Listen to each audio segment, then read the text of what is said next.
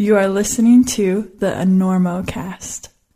Hey, crack climbers. Do you want a crack shoe that can easily do it all? From toddler-sized thin tips to soul-crushing off-widths and every single size in between? Well, too bad. Because frankly, that shoe doesn't exist. So this is where the word quiver comes in. Serious rock climbers simply don't rely on a single pair of shoes for everything, amigos. And Sportiva is more than happy to supply the goods. Start with the TC Pro, and you've got the monster-wide, all-awaited thin hands covered. Then a pair of Eco Mythos will pick up the slack in those smaller, hard-to-stuff sizes. Incidentally, both face climb like butter, too. Well, not all slippery and greasy like actual butter, but, you know, delicious and satisfying. Then for the really, really thin stuff, well, you're kind of on your own, because those campfire Indian Creek debates can rage late into the night. Loose sport climbing or bouldering shoe? That's not a bad bet. Or just stuff those TC Pros and get strong. That works for some. Paddle outside the crack. Seen a lot of really good climbers go that route. Personally, I run a sized up Mira or a Katana and grimace and go. But whatever size is your crack dream or nightmare, Sportiva has the right weapons to drop into your quiver. And they're built to outlast even the most pitiful flailing.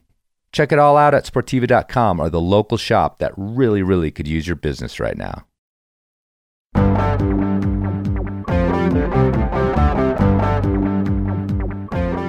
If there's one thing that has been relentlessly beat into your climbing psyche, it's that off-width climbing is heinous, the worst, only the realm of the truly sadomasochistic. Don't even try it, you wimps, because it's just not for you. And yet the psychos at Black Diamond... And yet the psychos at Black Diamond have decided to up the ante, go all in, call your bluff. Use whatever gambling metaphor you want here because I'm just riffing. But anyway, those miscreant engineers have really done it this time with the number 21 Camelot. That's right, number 21 Camelot. Where did the 7 to 20 Camelots go? Who knows? But the number 21 Camelot is the biggest Camelot ever made. So big that 32 fighter jets need to be recycled to make one number 21 Camelot.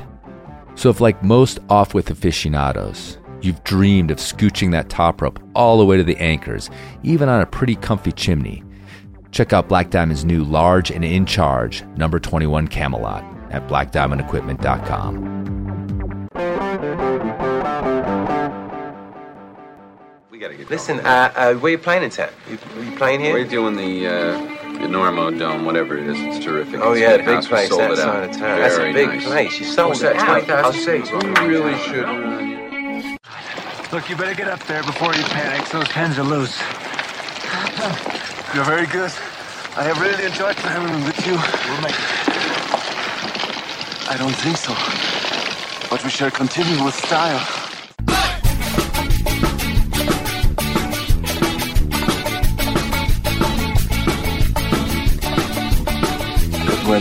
Bad weather. Now or later, anytime. Today's show is brought to you by Black Diamond Equipment, with support from Maxim Ropes and the fine folks at La Sportiva. And don't forget our charter sponsor, Bonfire Coffee. Go to bonfirecoffee.com and enter Enorma at checkout for a discount on great coffee and to support the Enormocast. And now back to the show.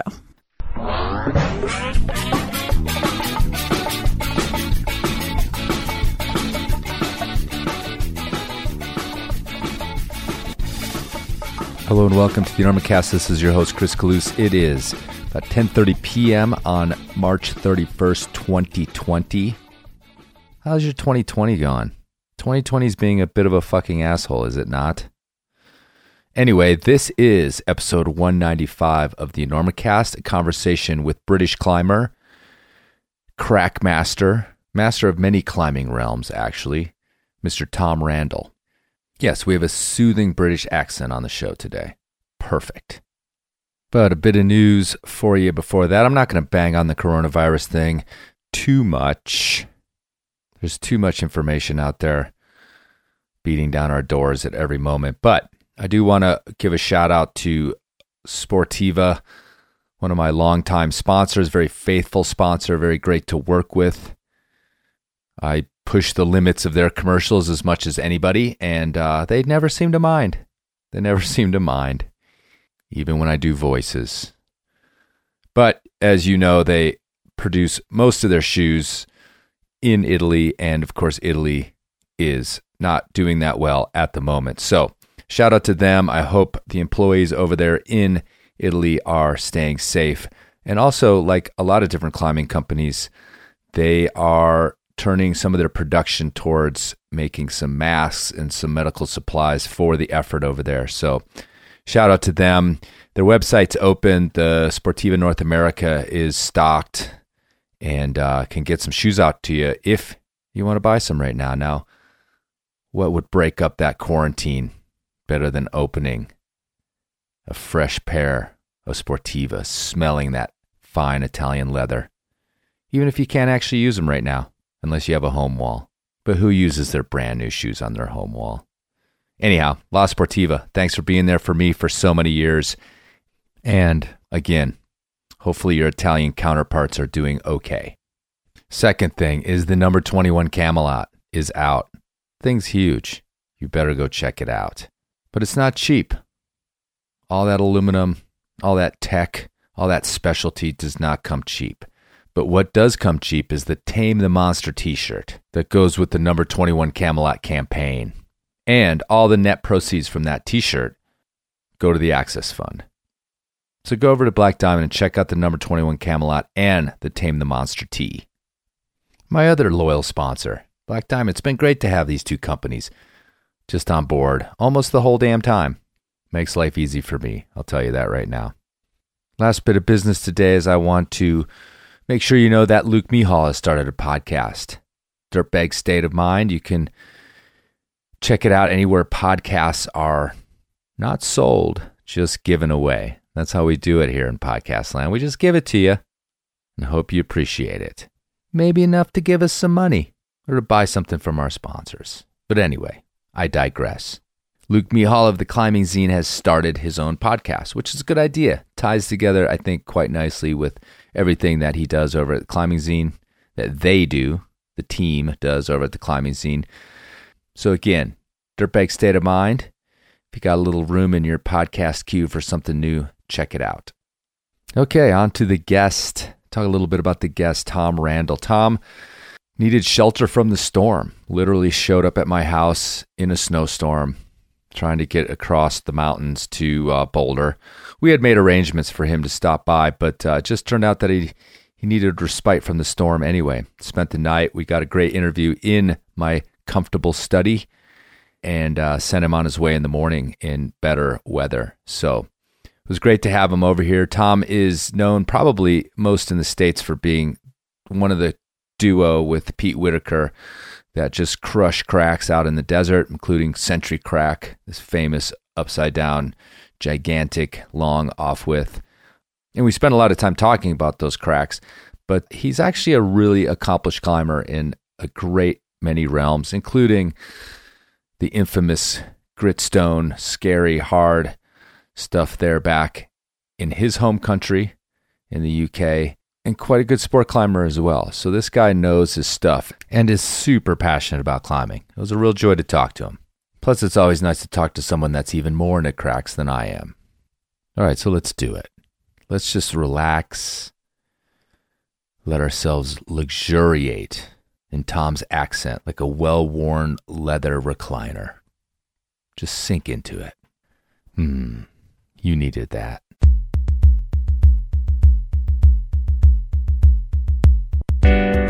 Hey climbers, that rock that you lovingly caress every weekend is just never going to love you back. Of course, it's never going to suddenly ask you what you're thinking right now either.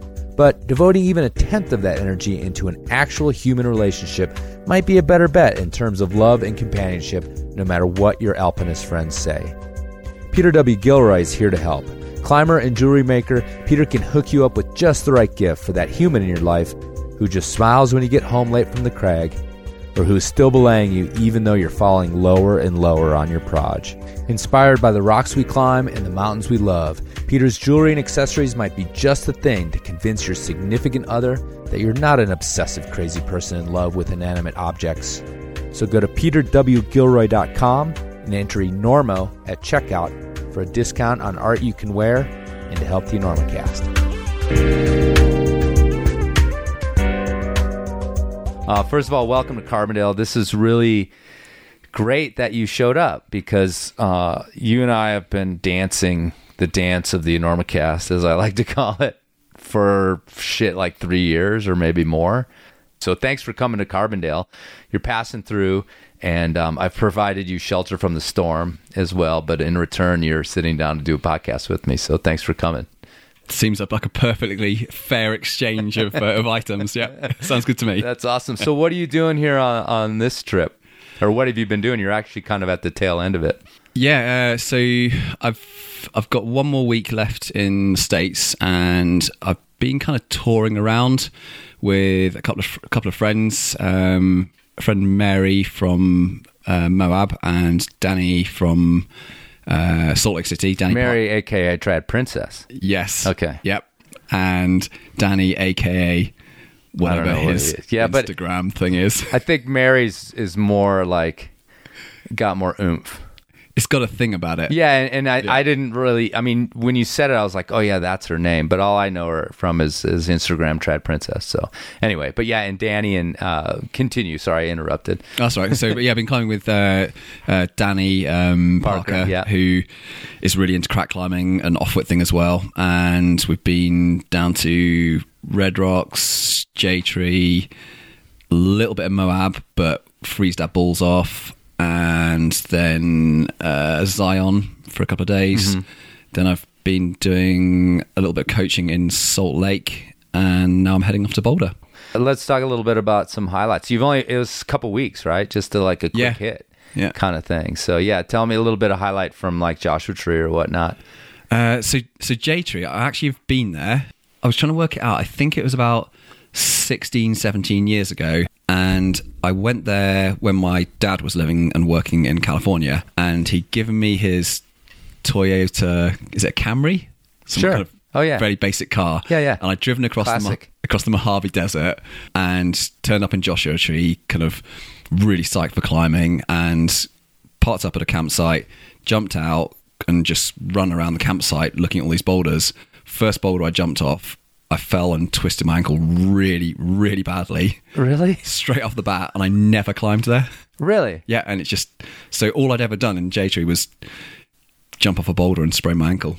And that was the last time you were there? Yeah. And this is back? Okay. Yeah. Yeah, so cool. Yeah. So what'd you get into? So just did loads of the classics. Uh-huh. Loads of really good, 511s and 512s, things that I've seen photos and videos of over the years, and... just had a really, really enjoyable tour of stuff I've thought about for a really long time. Uh-huh. And I was saying to some of the people I was climbing over there that it felt like I was collecting photos in reality, because I dream and sort of envision a lot of these places, but I only ever see them in a photo or a video. Right. And then you turn up and you're there with the thing, and there's this really weird experience when you've looked at something so much, but then suddenly you're at the base or on the route. Right, it's bizarre. I love it. And you guys had good weather. Yeah, awesome. Really good. Yeah, because the weather in the desert this year has been grim, at least in the last couple months. And I was worried because I knew you were coming, because we had already started talking about this. Once again, I'm like chasing Tom Randall, trying to get him on the show, and because I just it's like the more accents the better. So. We'd already been talking about it, and then as it was creeping up, and I've been watching too, because I've got my own desires on the desert climbing, at least in the southeast Utah. And man, I was just like, oh, geez, it's looking pretty grim. Isn't he supposed to be here in like 3 days? And I was talking with Danny and Ashley too about going down to the Northwash near Hanksville. I'm just like, oh God, it's like, oh shit. And then all of a sudden there's like 3 inches of snow, and I'm like, oh man, he's gonna be here in like a week. So I'm really happy that you like changed trajectories and got a really good trip out of it, even so, because January's a little hit or miss even in southern Utah. So I felt like I did the full scale of right from the worst, which was I'm pretty sure the first thing that we actually climbed was in Moab. Mm-hmm.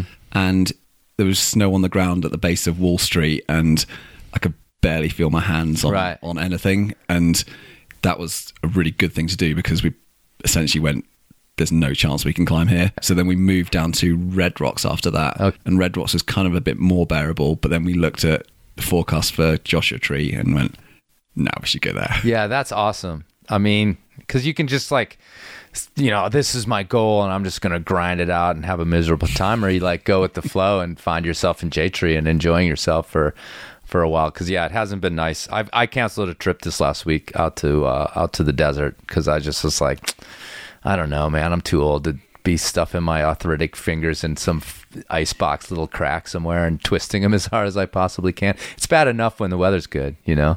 So let's, you know, talk a little bit about your beginnings. And I really want to talk about how someone like yourself coming up climbing in the UK, you know, certainly a trad climber, that's not that unusual, but to become sort of enamored as you are with cracks and with off-whiffs and all that sort of thing. So let's start with a little bit about your beginnings as a climber and growing up and how you ended up getting hooked into it.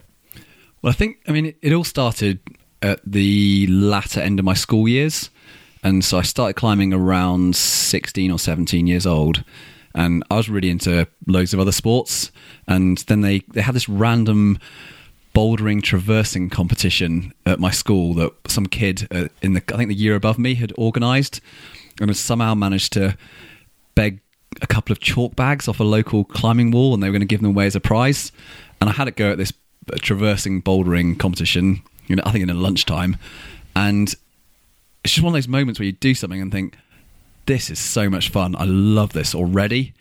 And I straight away got into that problem solving, very involved in the detail thing within climbing. And as soon as I did that competition, I remember going out there every lunchtime at school and trying to create all sorts of different variations of this traverse. And we'd eliminate footholds and handholds. And that was right from the start. I just seemed to sort of suit my personality in some sort of way. And at the same time... What did this wall look like? So it was the outside of a, you know, school gymnasium, flat concrete wall. And then it had, you know, those grey entreprise disc holds that they used to have a little bit of resin on the back, I think. And they were semi-discs or hexagons. Yeah, they were like hexes, yeah. Yeah, and they were horrible. Yeah, sharp and... Yeah, really sharp. But And it was back in the days when we thought it was good to make things like real rock. Right. And yeah, they were just bolted along to the wall. Okay, cool. It looked awful. Right. But at the time, it seemed like... I was wondering if it went as far as back as to like glued on rocks. No. Because people, yeah, those do a lot of that. Right on. But it was a school, so yeah, they'd probably put a few £100 into a pot and bought something from Entreprise. Right on. Yeah, so you're starting to get hooked on this like game that you're playing on this wall. Yeah, and it, so I did that, and I really got into this. And I think there was one or two people in the year above who just happened to like some climbing. And at the same time, someone in my year had just started climbing, and I just kind of coincidentally became friends with him. And it was just the sort of time at school where I'd really realised that I kind of hated the system, and I needed something to be able to rebel and express myself in some kind of way. And the friend was like, well, I've got ropes and I've got harnesses. Let's go and abseil off or rappel off bridges, and let's climb trees and just do random crap on buildings. We used to go out at night time in the town and climb up, you know, all the buildings in town and just have a lot of fun and kind of go along the edge of what was legal and illegal. Right. And that just seemed like the coolest thing ever. Right. That's what I thought climbing was. Right. And I didn't know anything about grades and rock or any of that sort of stuff for, you know, a while actually. So I was fully hooked before I even understood what trad climbing was and all that sort of stuff. And all the rules and, yeah, all the traditions and all that sort of thing. Yeah, no idea. I just thought it was a cool way to break the rules, hang out with someone who seemed like they were good fun, and express myself in a way that wasn't like the system. Right. And where did you grow up? Down in the southwest of England. Okay. So it was...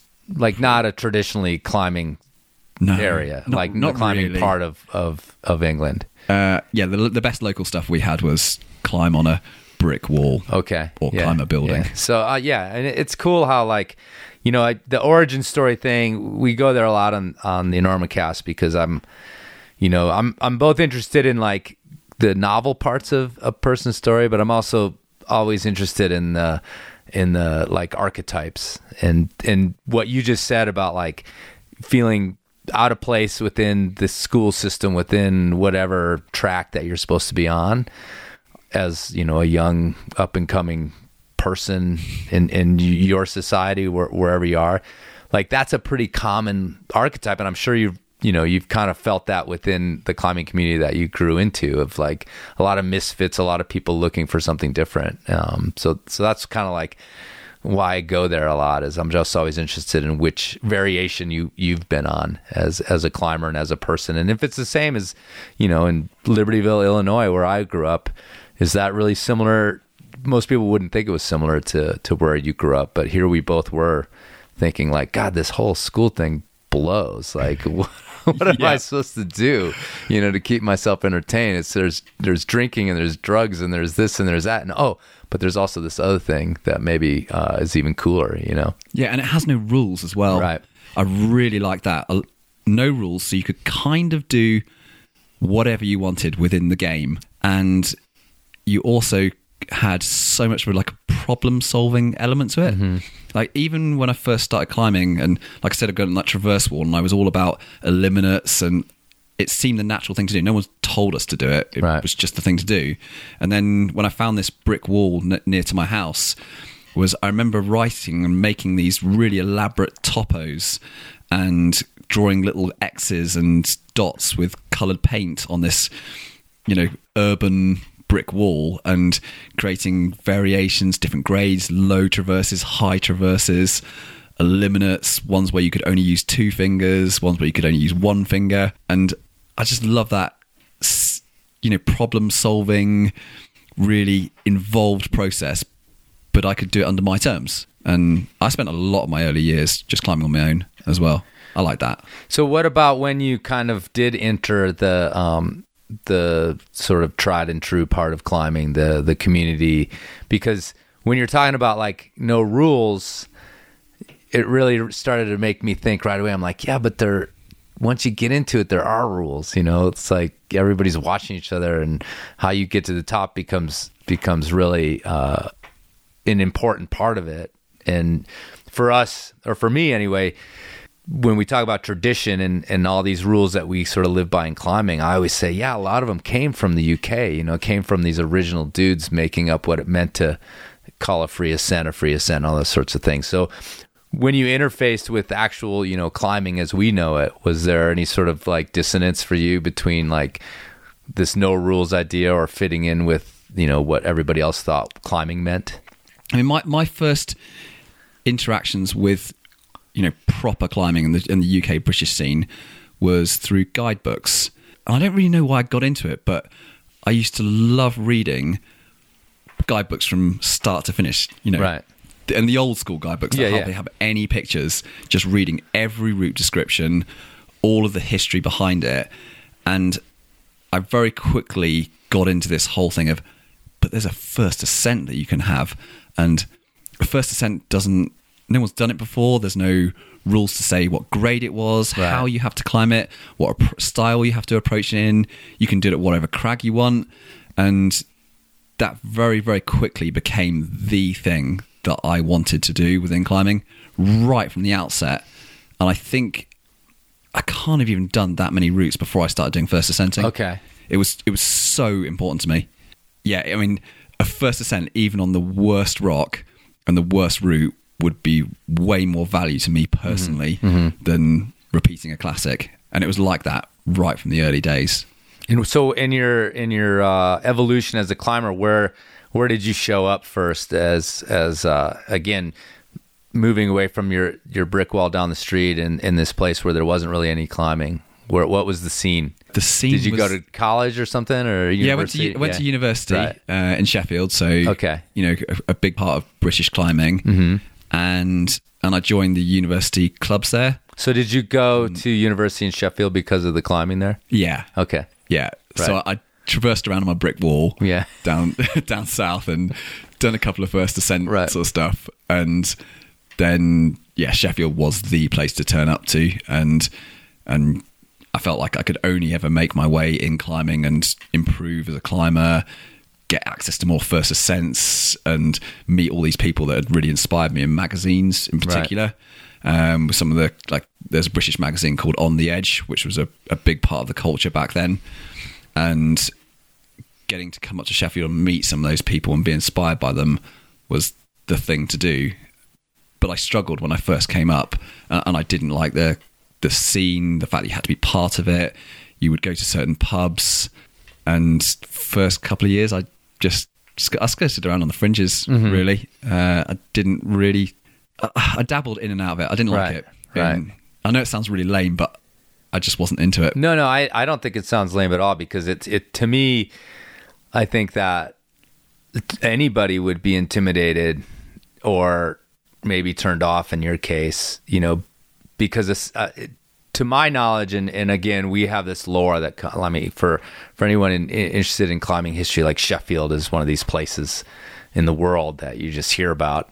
But it does sound like a very cliquey scene, and you know, a lot of proving to each other who's who and who's in the pecking, or at least years ago, it was clearly that, like, there was certain people that were, you know, the masters, and you sort of worked your way towards them and that kind of thing. So I can imagine someone like you, again, coming from this no rules zone, this idea of like, I get to express myself any way I want, you know, that probably would turn you off a little bit.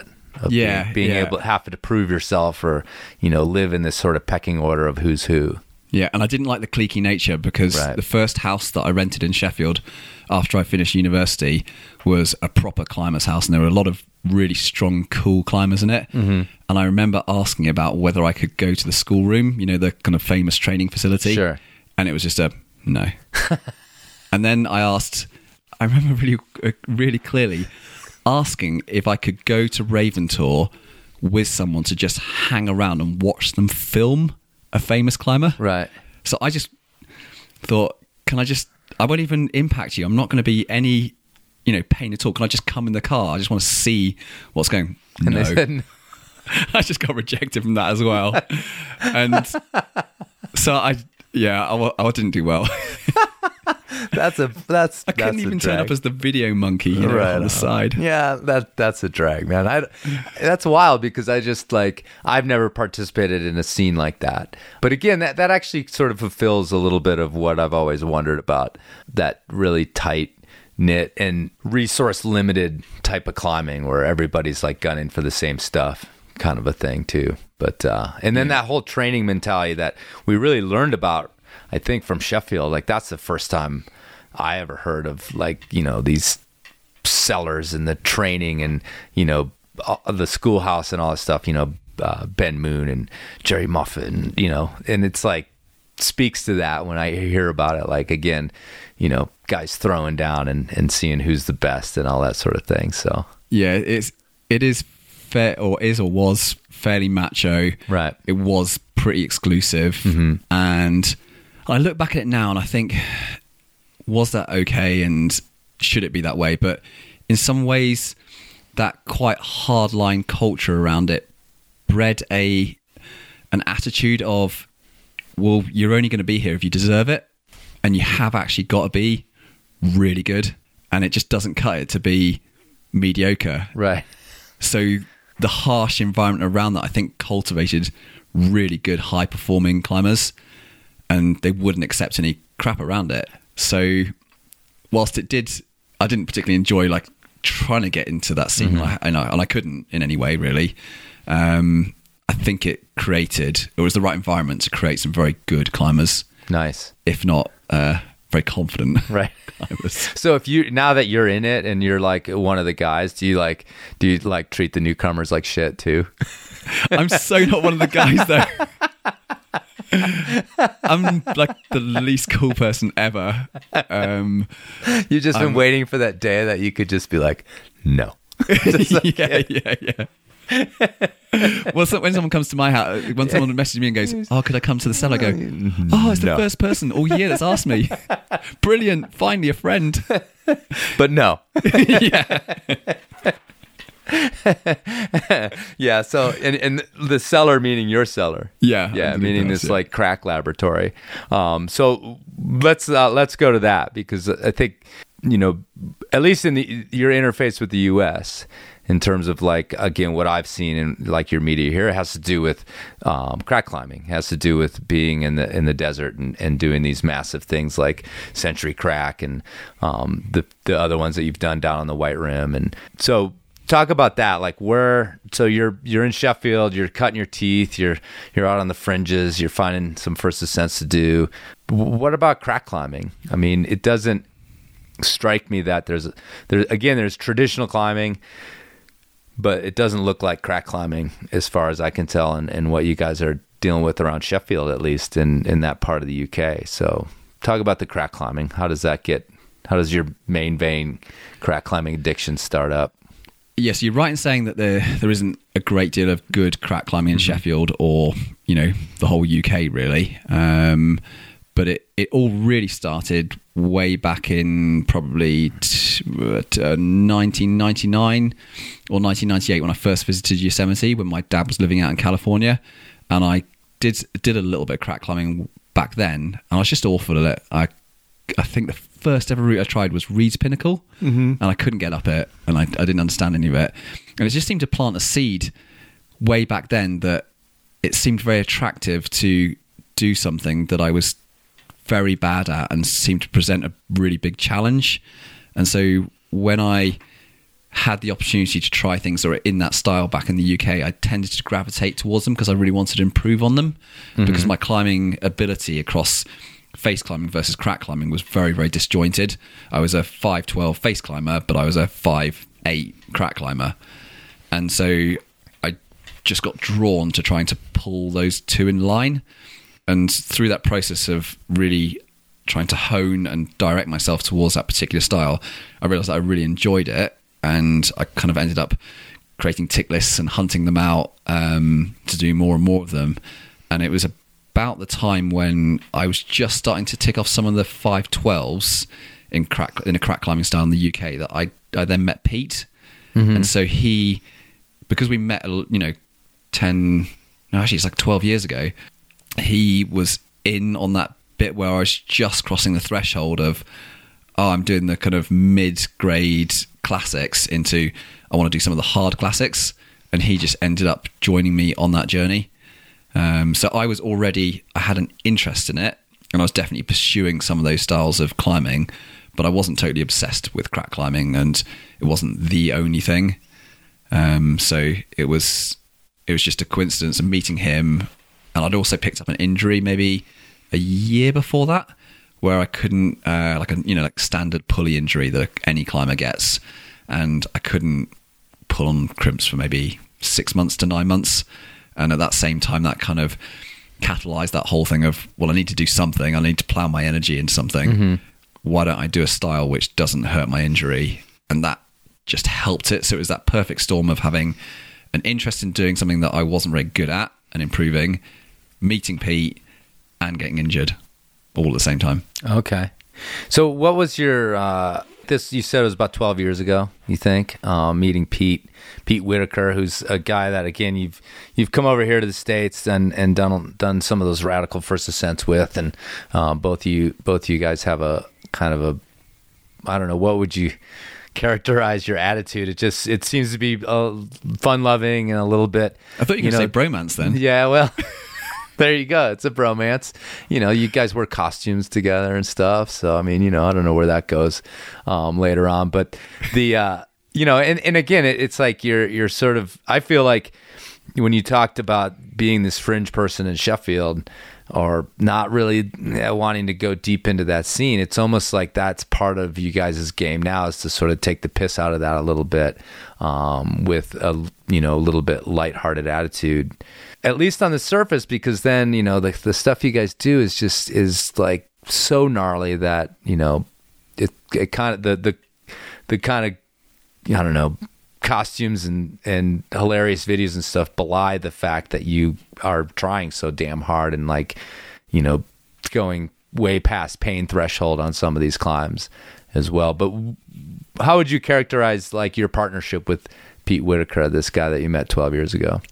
I mean, it certainly started off on the basis of that I'd found someone who seemed to be prepared to do things that were abnormal, like me. He didn't particularly want to, you know, tread the same path as other climbers. He was up for doing all sorts of different things. And, like, the first thing that we did ever together as climbers was that I'd been trying to sort of try this challenge 24-hour project of soloing as many routes as I could in 24 hours. And I was really keen to break this record that some other British climbers had done the gritstone, because the routes are really short, so you can solo a lot of routes in time.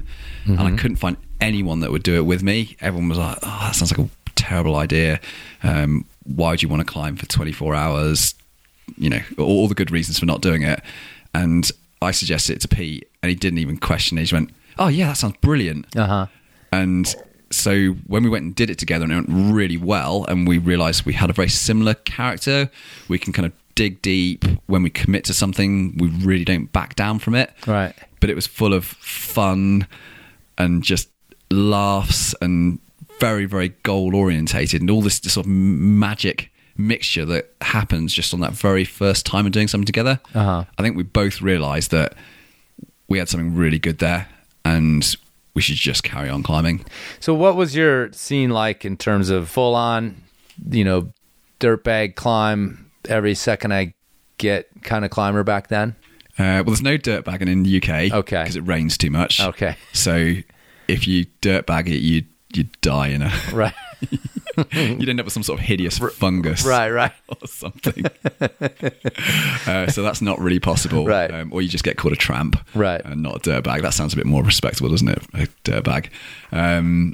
No, I was route setting for a indoor gym. And so I was kind of surviving on a minimal wage that paid for my rent and was enough to be able to travel around the country and just go climbing all the time. So if I wasn't route setting, which was generally 3 days a week, I'd just go climbing the rest of the time.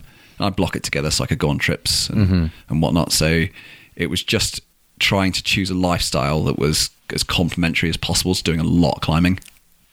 So the what about your first taste of the desert, of coming to the US and climbing the style of cracks that you get on sandstone over here?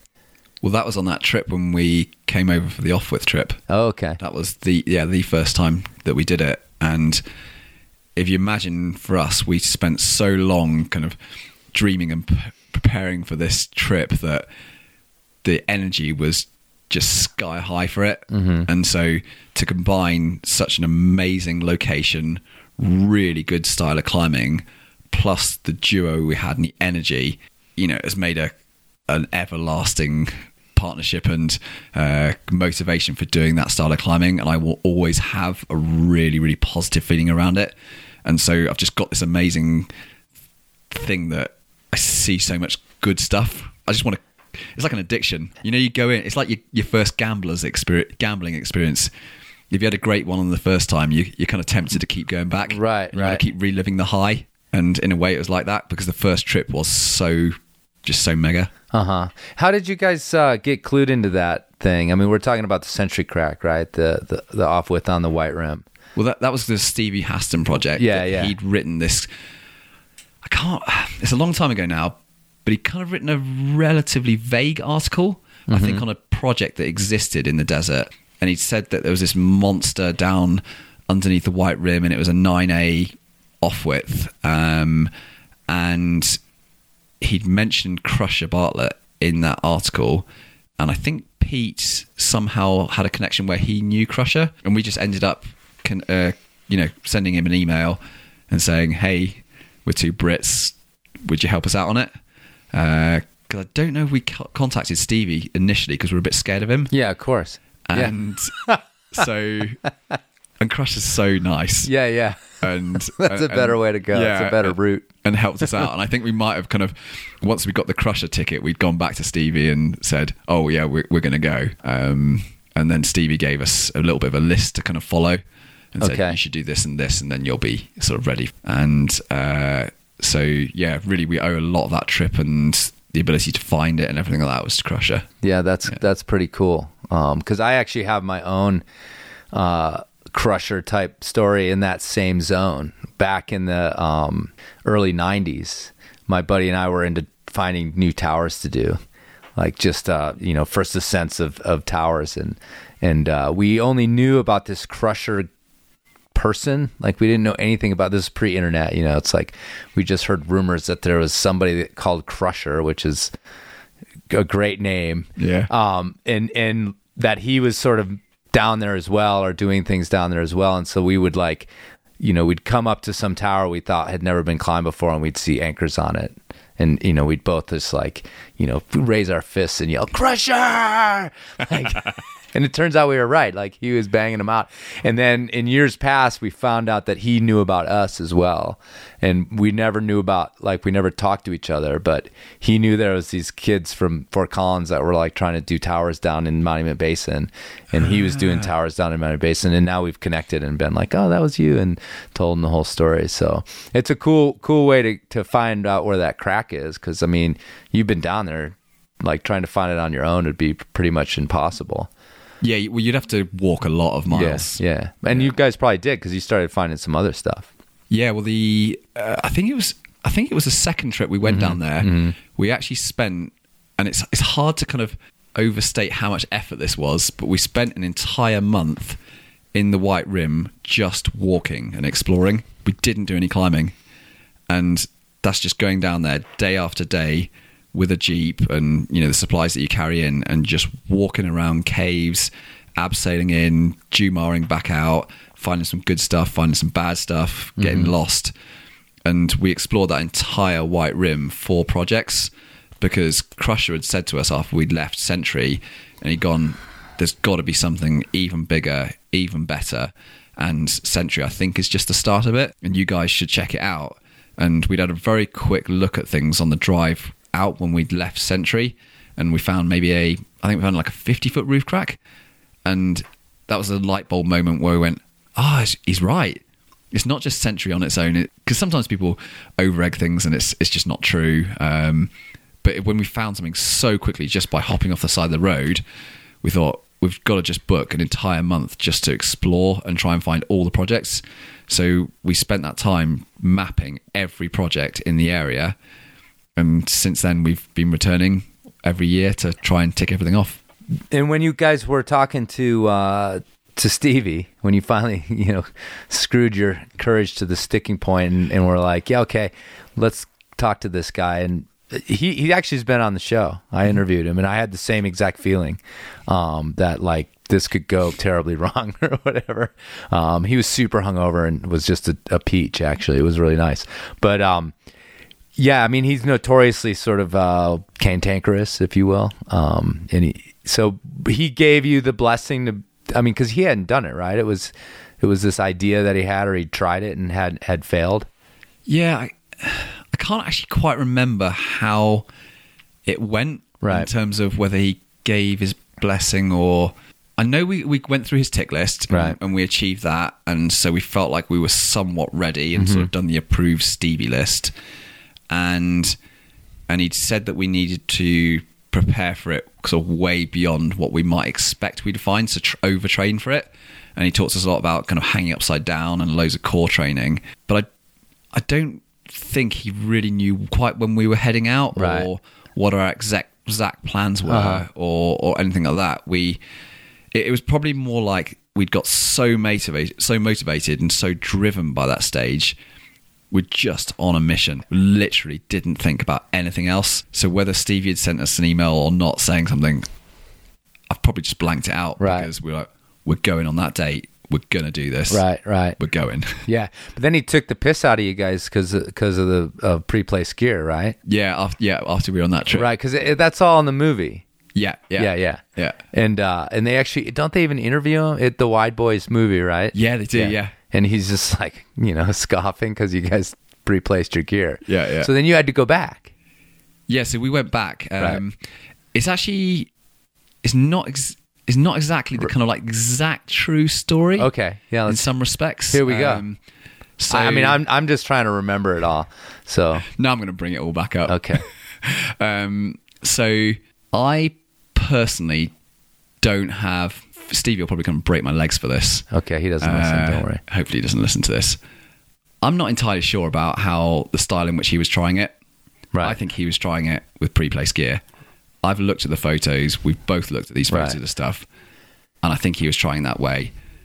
But he had that, he took the moral high ground on it. So that was one.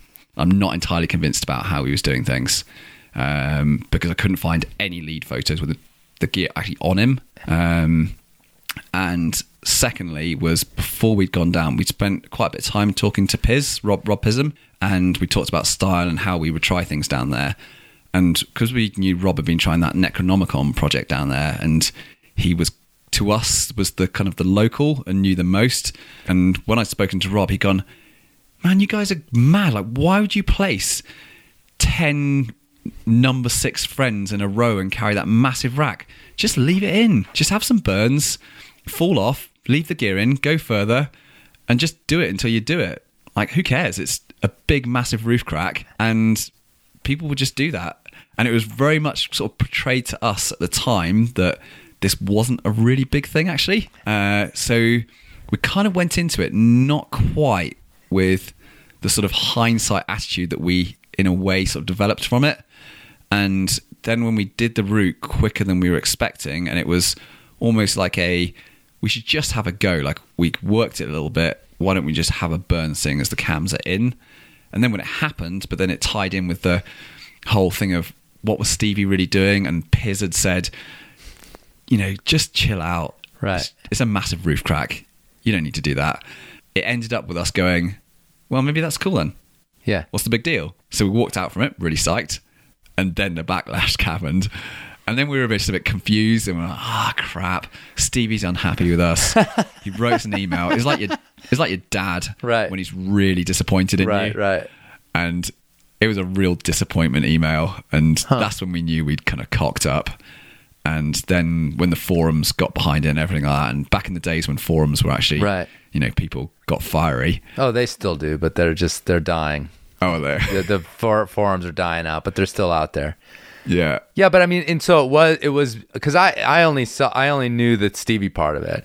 It was out there like in the internet realm that you guys had like been cheating down there or something like that. How do you mean? I mean, you got backlash elsewhere too, except for besides from this disappointing email from Dad. Yeah, so because we had a blog that we'd written whilst we were on the trip. That was back in the days when blogs existed. Yeah, like we actually started that blog at the beginning of the trip because we'd had our first bit of sort of sponsor support. I think they maybe paid for half the plane tickets or something like that, and given us some kit to be able to do, because it's really expensive in terms of kit. And back in those days, me and Pete were like, we need to be professional. We should get a blog. What should we call the blog? Oh, no, it needs to sound professional. And we were kind of caught between either Wide Boys or Pony Shufflers. And we're like, well, we're kind of like, we're boys, we're wide. Oh, but we're sort of Pony Shufflers as well because of the whole wide pony style of climbing upside down. Okay. And we kind of flipped and flopped. And then in the end, I said, Pete, sponsors aren't going to be happy if we go for Pony Shufflers. I just have this feeling. What the hell does that even mean? I don't even know. So the blog was nearly called, you know, Pony Shufflers. blogspot.ponyshufflers.com. Yeah, that's... The film would have been so much better if it was the Pony Shufflers. Yeah, I'm sure. But isn't like Wide Boys some reference to like Tough Guys? No. No? No, not at all. Oh, it's just a blog that we had to name. All right. And then it stuck from there. The British climbing scene at the time, I think, called us the Sheffield Cowgirls. I think we were the Sheffield Cowgirls. And somehow, I think it was the film that probably did it. The director just decided that was a good name. Okay. So, and That's how that happened. Yeah, and then the boys, like Boys in the Hood, you got the Z's on there. Yeah, because, you know, we're young. Yeah, that's cool. Yeah, I mean, it's stuck, dude. Like, you're stuck with it now, so it's probably better it wasn't Pony Shufflers. Because I still kind of want to go back to that. I think it'd be funny. It's not too late, man. Just reinvent yourself. So anyway, you went back down and carried all those goddamn cams with you. Yeah, so we went back down and we had... Which is ridiculous. Because we were pissed off with Stevie and we were pissed off with the internet and everything. Yeah, it's a lot of time and money, though, to just settle a score. Yeah. That's where a partnership helps. Right. Because you fuel each other. Right. And again, because when me and Pete set out to do things, we often get very, very committed, and there is no back down. And so once we kind of agreed to it, it was just no back down. And then it was, oh man, how are we going to do that? So we'll just have to run it out big time and just go for broke on the route. And so we just went really fast and light, and it was mainly just actually the ability to conjure up the effort for a second round. Yeah, that's I was just thinking that, like, God, you drive your asses all the way down there again, and like that was hard work. Just have to like saddle it back up. Only now you're carrying what? I mean, did you pare it down to what, like 5 or 6 big cams, or I think it was 7. Yeah, so it was like we did 13, I think, the first time, and then we had 7. Yeah, and we're talking like what, 6 Camelot type things? Or? 5s or 6s. Right. Yeah. Yeah. So I mean, that's and they're dangling around your head and shit. That's ridiculous. It's not quite so heavy than it's that much, though. Right. It's not too bad. Right. Not like these Valley Giant things that people use nowadays. Yeah.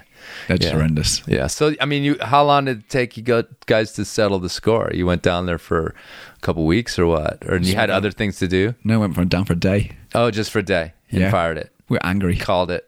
Nice. Yeah. So, and the big thing that's, I think, really interesting, I don't know if you guys invented this, but you're definitely early adopters of this, of like the indoor upside down crack training kind of stuff. I mean, I guess it sounds like you got like tips from the Godfather there over in, where is he at? Malta or some shit? Where does? From Steve. Yeah, I think he lives in, like, is it an island called Gozo? Yeah. Gozo, it's like one of, I think it's in Malta. I think it's like one of the islands. But anyway, so he's like, yeah, you got to hang upside down and do sit-ups or whatever. But did you guys sort of feel like when you were creating this training regimen, did you feel like you were like making it up, or were you pulling inspiration from somewhere else too? I mean, because you basically like trained for one of the hardest off-with in the world, really, just completely remotely before you'd ever even seen it, right? Yeah. We had a small photo copy from a magazine stuck on the wall at the end of the crack. We just used to look at it, and it had the words like "eyes on the prize" or something like that on it. And I don't really quite remember how we came up with I think it was just, we don't have any cracks to train on. The UK doesn't have any hard off-wits, so we'll have to build something which represents it. And I just bought a house at the time, and we're stripping it out, and there was all these kitchen sideboards and cabinets, and I figured that they were big, expansive sections of wood, so why don't I just bolt them together and make a crack? And it was... And it was after we'd been successful with Century Crack that some people started to message to say this has been done before. Right. And like Paul Nyland from the US, who I knew through Sterling Ropes, had sent me quite a few photos of them training back in the day, and they had these parallel wooden cracks sort of linked up in the house, and they were going through doorways and stuff like that. And even just recently, someone sent me a photo of some amazing crack training venue back in 1970 or something. In fact, it's in Boulder. Jimmy Dunn. Oh, Jimmy Dunn. Yeah. I saw a photo of his crack training setup. Oh, okay. It looks amazing. But you know what I was thinking? I don't understand why they didn't climb harder. I was thinking that was quite surprising, because you can get so good on this artificial form of crack. It's way beyond climbing outside. Like, the stimulus is much greater. It makes outdoors feel relatively easy. And so it does actually surprise me now, looking back at it, that those guys weren't climbing 514 all the way back in time. Maybe it's in the mind, I don't know. Yeah, no, I mean, it's all about vision for sure. Yeah. I mean, I it's hard to believe that, like, you know, sort of, let's take sport climbing. It's hard to believe that, like, modern sport climbers, you know, your average person that's, you know, climbing, let's say, hard 513 is stronger than Tony Yaniro was. Do you know what I mean? It's like there's a vision that tells you you're supposed to be doing these sorts of grades. I think it's kind of hard to, like, wrap your head around it, but it's interesting, isn't it? Yeah, yeah. I mean, Yaniro was a beast. Yeah, right. Yeah. And so, but they have better technique? I don't know. I think it's just a vision of, like, well, this is possible. I know this is possible, so I'm going to be able to do it. Mm. But do you know about Levitt and the whole Boulder, the CU garage and the levitation on the upside down cracks? Yeah, I do, but yeah, that's like the OG, the original thing I ever heard of, where they were developing the knee hand stack kind of movement that in, at least in the U.S. got dubbed levitation because of Randy Levitt. Yeah, and that was a CU bouldering or CU parking garage in Boulder that they found these perfect roof cracks. It's not there anymore, is it? I don't know. I think I've asked a while back, and someone said they'd been knocked down, or I would imagine. I mean, I'd go there for sure. Yeah, it's for, like, off with climbers. It would be, you know, like the sort of the mecca, or like this place you'd have to visit and burn incense or whatever for a minute. Well, it was like that for me when I went to the crack house. Oh, right on. And I'd grown up with, you know, videos of Dean Potter and Masters of Stone. I remember the first time I walked down there and I just stared at the rock. I couldn't believe it. It's like being in a film. Yeah. So, you know, and like the off with thing has become, again, the Wide Boys, that's the name. But, I mean, you have this thing down there is you guys are still messing with, right? That's some just hideous finger crack. Yeah. The crucifix. Yeah. Messing / failing. Yeah. I mean, that sounds just absolutely brutal.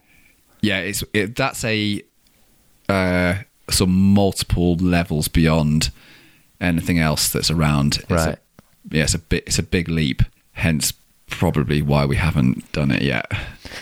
It's just it's a long way ahead. Okay, and I've got you here, so because we, my friend Andrew and I took the piss out of off with climbing a bit on this other podcast that I do, the Run Out, and we were just kind of like, and actually the Century Crack came up because we were just like, well, how do you end up with a grade on something like that, or like a you know what does it remain 9A? Because I know that's what. No, we just went for whatever we thought would probably just wind some people up. Right. So went for 514 something. Right. So I mean, and is that it? You're just like pulling it out of a hat. It was like really hard for us and who cares kind of a thing. You might as well. Yeah. I mean, when like it comes back to the thing, like, where are the rules? Right. If you do the first ascent, you can say whatever grade you want and... Uh-huh. It depends on, I mean, it does come down to, like, how much repercussion you want from this stuff. And sometimes you pitch in exactly what you want. Sometimes you wind people up by giving it a lower grade or a higher grade. Sometimes you'll overgrade something because it's such an unusual area. You want to kind of draw people in, just to get people to go and do repeats and to kind of show how good a classic can be sometimes. So, I mean, we were just pitching in with a grade. And we compared it to the effort that we would make on other things, stuff that we thought was below it, stuff that was equivalent to it in, you know, the normal styles of climbing in inverted commas, and just went for something. So it's like this martini that you mixed up and poured out, poured out 14 whatever, came out into the glass kind of a thing. And I think loads of people think that we're bothered about whether it could have a downgrade or whether the grade's right, or I don't care. I'm just not that bothered about whether someone says it's exactly right above or below. I'll just go, thanks. Right on. Thanks for your opinion. Yeah. Awesome. We'll reach a consensus eventually, because I think you should not get too attached to gradings on it, on any routes, other than that it's probably good to... One, not endanger people too much if you're trying to set classics and you think that people are going to find themselves in a really horrible situation. I think that's probably good to stay away from that. And then likewise, just not downright fabricate, you know, lie about stuff. Those are the two scenarios which probably should stay away from. Although I'm sure there's nuances within that. Yeah, I mean, sandbagging people into scary situations is a long tradition in climbing, actually, and in the UK, I'm sure. And Danny repeated it, right? Yeah, he did. Yeah. I was so pleased about that. Yeah, and he's your buddy, so he's not going to downgrade it. Yeah, well, that's why I picked him. Oh, right. Yeah, he doesn't know. Actually, he doesn't know. No, Danny doesn't listen to us, does he? I don't know. I picked him. I knew his foot sides would fit. Exactly. It's all part of the conspiracy to keep Century Crack rated what it is. Yeah, I can't have it being 513. It'd just be awful. So, do you think these trips down there will remain in your future? Looking at some of these other roof cracks down there. Yeah. We'll keep going down there. Yeah. It's just too much fun. I mean, the route, the architecture in itself is just so impressive down there. And like a route that we did maybe 2 or 3 years ago, which was the Millennium Arch. Mm-hmm. It's this massive 300-foot arching roof crack. You're just not going to find anything like that anywhere else in the world. I mean, when do you get to climb on a 300-foot roof crack? Right. It's just such a unique, you know, experience in itself, let alone a good bit of climbing and rock. So there's just nothing like it anywhere else I go. So that's why me and Pete will keep going down there. And it's out and it's wild. No one bothers you too much. Right. There's a few rangers that. Is it all right dealing with the rags down there? We've reached a happy medium with it all now. Right. We've definitely had a few run-ins with various bits and pieces, yeah. Yeah, I mean, it's I think we first set foot in Monument Basin in 1991. And the stuff's changed so much compared to back then, you know, being down there. And the fact that it's so popular with bikers, the White Rim's like pretty heavily regulated for camping and stuff like that. So, but like anywhere, you figure out ways through the cracks, pun intended. Yeah, exactly. Exactly. So, well, that's awesome. And, you know, after, I think that was like the first international kind of thing in terms of the US, like, oh, who are these guys? That video and, you know, just the saga, if you will, of coming down there and then going back and all that sort of thing. But now you've sort of parlayed it into sort of a benchmark in your career, and started creating, you know, taking that seller idea and creating training. They're not holds. What are those things? I guess you call them volume. Yeah, the volumes, the crack volumes. Yeah. So tell me a little bit about that thinking and how you sort of made a little bit of a leap to that. I think first of all, it was really born out of the fact that we started doing quite a lot of crack teaching off the back of doing a lot of crack climbing, and I've been a coach for most of my life now. Okay. So I've always had an interest in teaching and sharing expertise and knowledge back to people. And Pete's a good natural coach. I wouldn't say he is a coach because he doesn't do it for his profession, but he's very good at that. And so when you combined our interest and forces in doing that, we ended up running a lot of these things that we call the crack schools to teach people how to do it. But it was a bit of a kind of ramshackle, persuading people to make some basic crack volumes for us. They weren't always that comfortable or durable, or they weighed an absolute ton. And after a while, we kind of just went, should we just do this properly? Right. And actually make something that is exactly how we'd want it, that we want to train on and we want to teach on. And we both like doing practical things, and it's, well, you get a free training device out of it, which was, you know, a nice thing to have for it, because they're all down in my cellar, and it's just nice having an object which is kind of fit for purpose for the thing that you enjoy doing, and that's where it all came out of. So it was a solution to our problems in a way, and we weren't entirely sure where it was going to go and whether people would actually think climbing cracks indoors was a good idea. Maybe they should just keep staying outside. Right. But now they turn up in international competitions every now and again. And yeah. Like I loved it when I saw Ondra cruising a crack in a comp. Yeah, totally. It was amazing. Yeah. Yeah, I mean, well, you must have paid attention and been pretty psyched. I mean, you know, traditionally, and I'm someone who's climbed in Indian Creek forever. Like, it used to be the tradition was that, like, the Euros would come over and just all get their asses handed to them, like.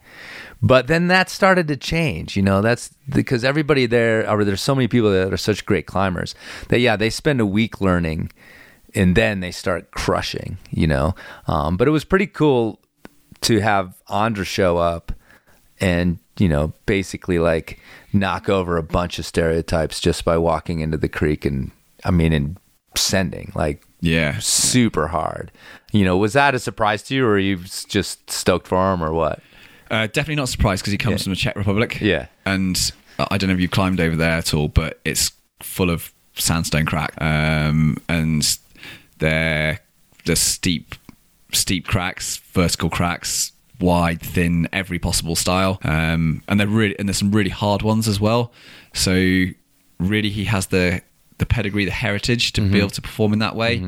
And he's a really good climber, like he actually climbs well rather than just being strong or fit. So it wasn't in any way a surprise to me whatsoever, especially given that the hardest grades in the creek are a fair chunk below his maximum sport grade. So even if he was climbing in the creek in a 13B and he didn't do it quite as well as a local might, I mean, he has such a high margin of error that you combine it with some generally quite good technique, and he's going to be fine. I mean, me and Pete quite often are like, wish we could get him down the cellar. I wonder if we could burn him off. I think we could burn him off. Oh, I'd love to burn off Ondra. Wouldn't that be brilliant? Yeah, totally. You could just quit then, couldn't you? I bet you could. After the Olympics, he'll come. Send the invite. Yeah. We sent the invite out to the Japanese climbing team. You haven't heard anything? That was a no. Yeah. Yeah, no, those guys have bigger fish to fry right now. But have you done Belly Full of Bad Berries? Yeah. I have, so, yeah. Yeah, he told me that was the most effort he'd ever put into a climb the second time. Oh, really? Like when he did it. Yeah. He was just like, I was as max as I've ever been on that, which was pretty rad. You know, trying to get it done. So, yeah. I had. So what I'm saying is that you could totally burn him off. One of the funny conversations I've had with him in the past was at a film festival when we were out for dinner, and and I thought it's just too tempting not to do a wind up on that. You know that route that he did in Flatanger, the Silence, where he kind of flips upside down and puts his feet above his head and climbs a crack. And I just had to suggest to him that I just thought the technique was, he wasn't doing the right technique. And potentially if he like actually climbed it properly with like some good crack technique, maybe it's easier. Right. It's not so bad. And Adam being Adam, he took that comment really face value and he kind of pondered and he like turned his head and no. And then he like started breaking it down and talking about all the options, and I was thinking, oh, this is blown up in my face, isn't it? Right. Yeah. I was trying to make like a joke, taking the piss for out 20 seconds, and now we're doing a full breakdown on the crux of Silence, and I'm sat in a curry house with Ondra. That's pretty cool, though. Yeah, it's funny. Yeah. So I honestly though, I think it's a good safe bet that he'd want to come to your crack cellar. He was stoked. Like, he was stoked on crack climbing. And had a great time. And now he's on this whole nother mission at the moment. But he's a proper climber. Yeah, he's a proper climber and having a really good time. I get you and Pete sort of like mixed up in my head. The wall climbing thing that Pete's gotten into is pretty impressive.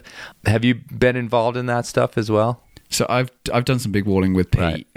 In fact, the first time that we... the first time that Pete went to Yosemite was on a big walling trip with me, and we went and did, what did we do, El Corazon, Free Rider, and something else, Golden Gate. So we went and climbed a load of routes together. I have to say, for me, it was one of those trips where I really struggled, and I'm not a big fan of exposure and heights at all, and I found it, I guess, somewhat frustrating to not be able to climb at my limit, right, because I couldn't relax enough. And so when I was really scared, I think the hardest pitch I climbed was like a 13C, And that is the maximum that I can climb when I'm really scared. I just can't pull it off because I'm just so tense. And I realised that it was going to be a very, very tall order for me to climb beyond that, and I was getting limited. And I think, I mean, if you're really honest about it, I guess I took the easy way out by not dealing with it and saying, I'm not going to go big walling and try and do more free routes on El Cap. As a result, it was more of a decision of, I don't think this is my area. I don't enjoy it. It stresses me out, and I'm not able to operate at my limit, which I feel a little bit gutted about, because I enjoy doing stuff with Pete, and I still, when he's over there each year, I'm thinking, I wish I was out there with him doing that stuff. Right. But I'm also somewhat of a realist. I wonder who he's climbing with. I wonder if he's having as much fun with them as he has with me. He says he doesn't. Okay. I ask him every year.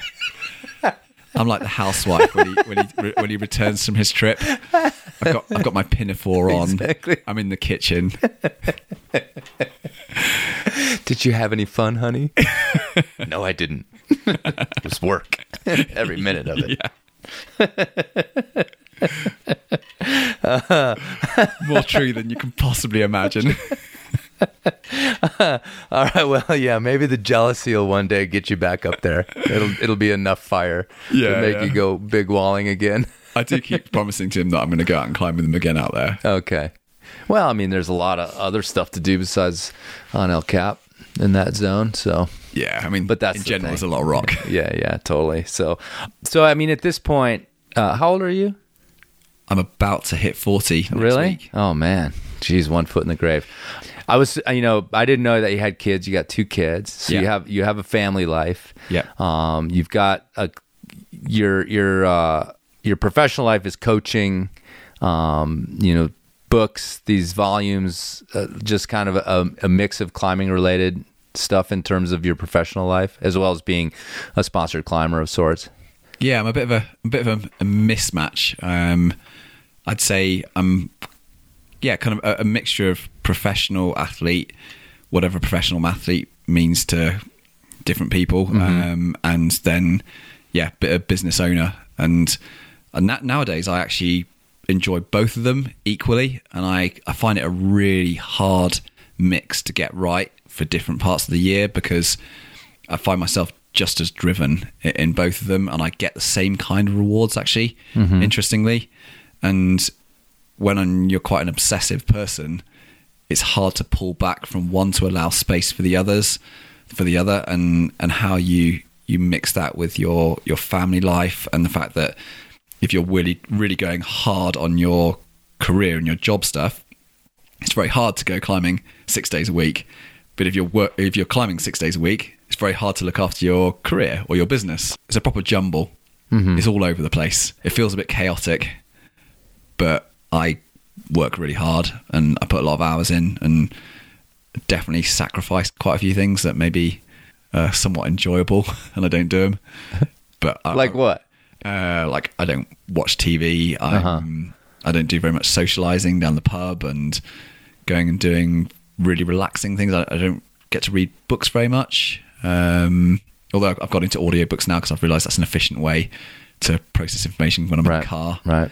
And I sacrifice quite a lot of time with my family that I know I won't get back, but I have to, sit with that decision. And I know my reasons for why I do things, and it's just a balancing act for sure. Right. Yeah. Do you sort of force yourself to reevaluate now and again? All the time. Right. Yeah. It's a weekly thing. Okay. Every week. That seems healthy to me. I mean, the reevaluation of not just like, waking up 2 years from now and realizing it's all a wreck. Yeah, that's what I'm trying to avoid. Because that happens. I mean, that happens a lot with people's lives and relationships and family and stuff like that. Yeah. It seemed fine, and then all of a sudden you realize it wasn't at all. So reevaluation would be a big part of that. Let me ask you this as kind of a last thing is about climbing hard. You just sort of... I'm about to turn 40. When is about, like, the next couple of days? Where are we? What's the date today? I don't even know. It's the end of January. I'm 5th of February. Okay. So, yeah, it's right around the corner. So, you know, climbing hard, you just talked about, like, one of the things about El Cap or climbing up high is that you weren't able to get to your... to climb at what you feel is your sort of maximum potential because of these other factors. Like, that seems to be really, really important to you. Is that something you sort of think about in terms of, like, the sustainability of that and the sustainability of you in you know, this climbing realm? As someone who's 48, you know, I had a really, like, when I turned 40 was, those few years were actually really good for me. I climbed really well then, but I'm starting to feel it. So, you know, what's your evaluation of, like, this obsession to climb always at your limit or climb hard in terms of sustaining that? Do you think about it? Is it ultimately, you know, the only thing you like about climbing, or is there a lot of aspects of climbing that you'll find just as much motivation for, do you think?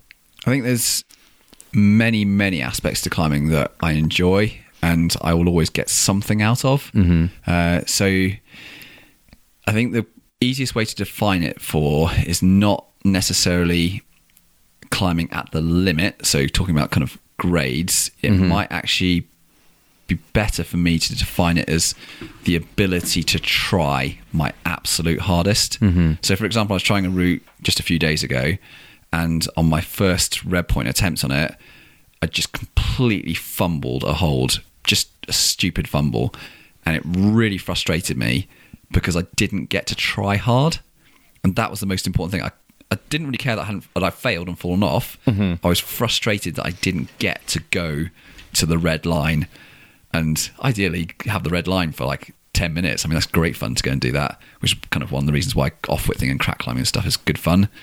So I think it's that when I look at my own progression and my age and things like that, I'm more motivated than ever. And every year it just seems to get an even higher level of motivation. And I'm really grateful that whatever causes that, I don't know what it is, but it does. And so I've got this fire that burns that's great. And I wake up every week and I want to do more and I want to go harder and I want to do more and more involved challenges, which push me even deeper into the hole. And I just can't see why I'm going to stop or where that'll be. I know it will happen. It isn't really a part of my thought process. Okay. It's a bit like I was asked a number of years ago in an interview about failing and what I thought about failing and how much do I think about if you take on a really hard project, do you kind of think about would it suck to tell your friends, your family? Would you feel would you let down your sponsors, everything like that? And I just don't think about failure until it's right there and it's happening, and then I'll deal with it. But it's kind of like a thing that doesn't exist until it's in your face and you just failed. And you're like, this sucks. This is so horrible. I hate it. So it's not like I hate it any less or more than anyone else, I don't think. It's just I don't really think about it at all until it's a reality. And I think I'm somewhat taking the same approach with when I'm going to do something different in my climbing. I just don't see the point in kind of worrying and fussing about something that hasn't happened. I don't know when it is, and it's a bit unpredictable. And I've seen a lot of benefits and kind of happiness and satisfaction over the years about treating failure in that same kind of way. And I've had loads of failures, and I don't have a problem with them, but I don't dwell on them before they happen, or particularly after they've happened. Just do it. Yeah. When it's there. Right on. It's keep painful. Going. Done. All right. Well, thanks for sitting down and making this happen after we've been messaging each other for quite a long time about getting this thing done. And now that you've done it, I will unlock the door to the guest room and, you know, not make you sleep in the garage. I've earned it now. Yeah, you've earned the king size bed in the remodeled guest room. So welcome to paradise, sir. Thanks so much. I'm looking forward to this now. Thanks again, Tom.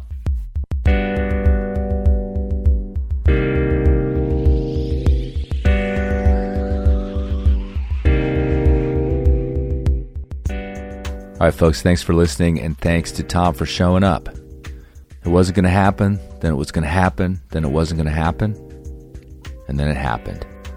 And anyway, I hope you guys are hunkered down. Someone you love, some friends, You're not out climbing, right? Right, folks? You're not out climbing. You can handle it.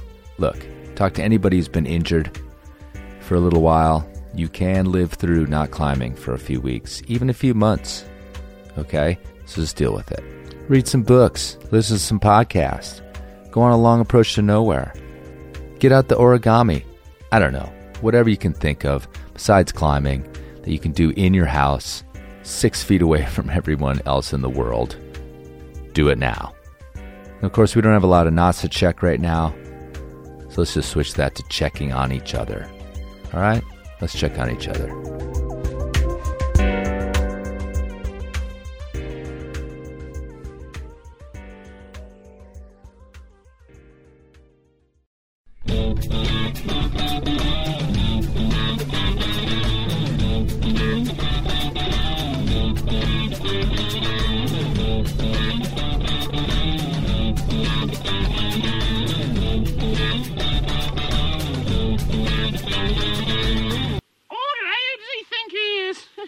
King.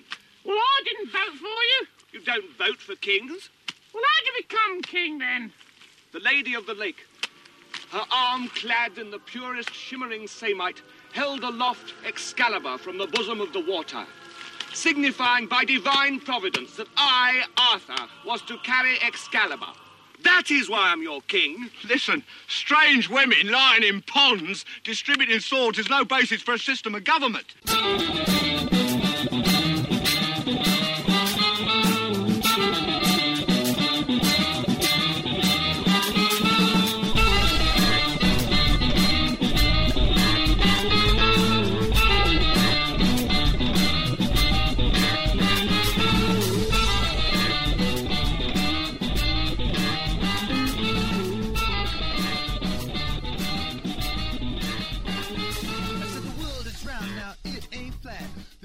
Told me that's where it's at.